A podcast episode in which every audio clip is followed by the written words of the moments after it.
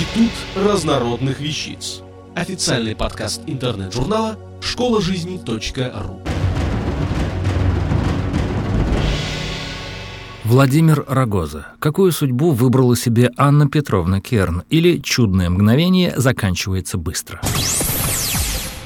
Так уж сложилось, что все, с кем пересекался жизненный путь Пушкина, остались в нашей истории, ведь на них падали отблески таланта великого поэта. Если бы не пушкинское «Я помню чудное мгновение» и последовавшие затем несколько трогательных писем поэта, имя Анны Керн давно бы забылось. А так и имя на слуху, и интерес к женщине не утихает. Что же в ней было этакое, заставившее запылать страстью самого Пушкина? Анна родилась 22-11 февраля 1800 года в семье помещика Петра Полторацкого. Ее детство прошло в небольшом городке Лубны и в усадьбе Бернова, принадлежащей деду по матери Ивану Петровичу Вульфу, бывшему в тот период орловским губернатором. Анне было всего 17 лет, когда отец выдал ее замуж за 52-летнего генерала Ермолая Федоровича Керна. Семейная жизнь сразу же не заладилась. Анна даже записала в дневнике. «Его невозможно любить. Мне даже не дано утешения уважать его. Скажу прямо, я почти ненавижу его». Юной красавице хотелось блистать в свете, а супруга досталось служить не в Петербурге, а в дальних гарнизонах, да и светских развлечений он явно чурался. Прошедший почти все войны своего времени, неоднократно раненый, он был добросовестным и честным служакой, каких и в те времена хватало. О заслугах генерала свидетельствовали боевые ордена и его портрет, написанный по распоряжению императора для военной галереи Зимнего дворца. За служебными делами времени на молодую жену у генерала оставалось маловато, так что развлекать себя Анна предпочитала сама, активно заводя романы на стороне. Подобные ситуации в те времена не были редкостью даже в семьях прославленных полководцев. Не зря же о похождениях Варвары Суворовой и Екатерины Багратион много лет судачили в светских салонах. К сожалению, отношение к мужу Анна частично перенесла и на дочерей, заниматься воспитанием которых явно не хотела. Пришлось генералу устраивать их в Смольный институт. А вскоре супруги, как говорили в то время, разъехались, стали жить раздельно, поддерживая только видимость семейной жизни. Впервые Пушкин появился на горизонте Анны в 1819 году. Произошло это в Петербурге, в доме ее тетушки Елизаветы Марковны Олениной. Вот как она впоследствии описала эту встречу. «На одном из вечеров у Олениных я встретила Пушкина и не заметила его. Мое внимание было поглощено шарадами, которые тогда разыгрывались и в которых участвовали Крылов, Плещеев и другие.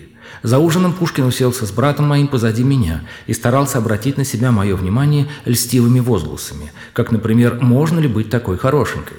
Тогда поэт на Анну впечатления не произвел, а по некоторым сведениям она ему даже нагрубила и обозвала обезьяной. Следующая встреча произошла в июне 1825 года, когда Анна заехала погостить в Тригорское, имение своей тетушки Прасковьи Александровны Осиповой, где вновь повстречалась с Пушкиным. Михайловская находилась рядом, и вскоре Пушкин зачастил в Тригорское. Но Анна закрутила роман с его приятелем, Алексеем Вульфом, так что поэту оставалось только вздыхать и изливать чувства на бумаге. Тогда-то и родились знаменитые строки. Вот как об этом вспоминала впоследствии Анна Керн. «Он пришел утром и на прощание принес мне экземпляр второй главы Онегина в неразрезанных листках, между которых я нашла в четверо сложенный почтовый лист бумаги со стихами «Я помню чудное мгновение» и прочее, прочее.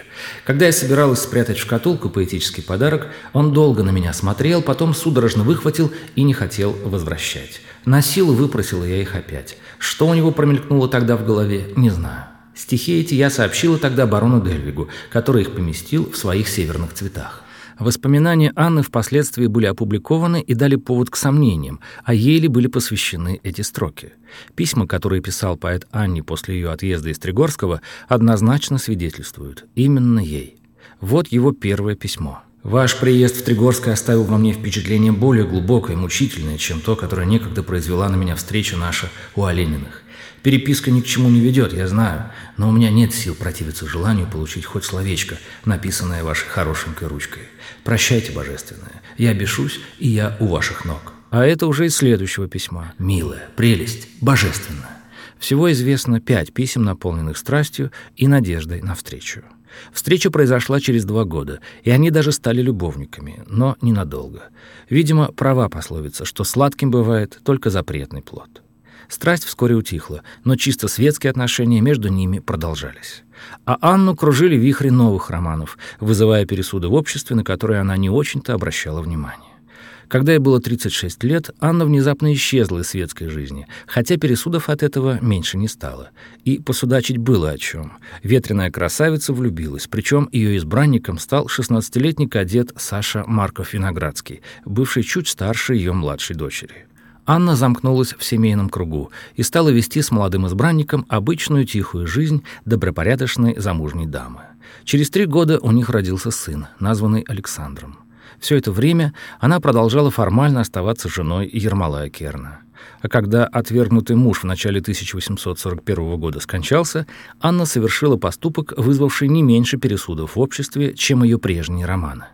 Как генеральской вдове ей полагалась солидная пожизненная пенсия, но она от нее отказалась и летом 1842 года обвенчалась с Марковым Виноградским, приняв его фамилию. Муж Ани достался преданный и любящий, но не богатый. Семья с трудом сводила концы с концами. Естественно, что из дорогого Петербурга пришлось перебраться в небольшое поместье мужа в Черниговской губернии. В момент очередного острого безденежья Анна даже продала письма Пушкина, которыми очень дорожила. Пыталась подрабатывать и переводами, но много ли на этом заработаешь в глубинке? В 1855 году Марков Виноградский получил небольшую должность в Петербурге, но через 10 лет вынужден был в чине коллежского асессора, восьмой класс табеля о рангах, выйти в отставку. Семье снова пришлось въехать в деревню. Семья жила очень бедно, но между Анной и мужем была истинная любовь, которую они сохранили до последнего дня. Они и скончались в один год. Анна пережила супруга всего-то на 4 месяца с небольшим. Она ушла из жизни в Москве 27 мая 1879 года. Символично, что в последний путь Анну Маркову Виноградскую везли по Тверскому бульвару, где как раз монтировали памятник Пушкину, обессмертившему ее имя. Похоронили Анну Петровну возле небольшой церквушки в деревне Прутня под Торжком. В истории Анна Петровна Керн так и осталась гением чистой красоты, вдохновившим великого поэта на прекрасные стихи. Автор статьи «Какую судьбу выбрала себе Анна Петровна Керн» или «Чудное мгновение заканчивается быстро» Владимир Рогоза. Текст читал Дмитрий Креминский. Институт разнородных вещиц. Официальный подкаст интернет-журнала школа жизни.ру. Слушайте и читайте нас на www.школажизни.ру.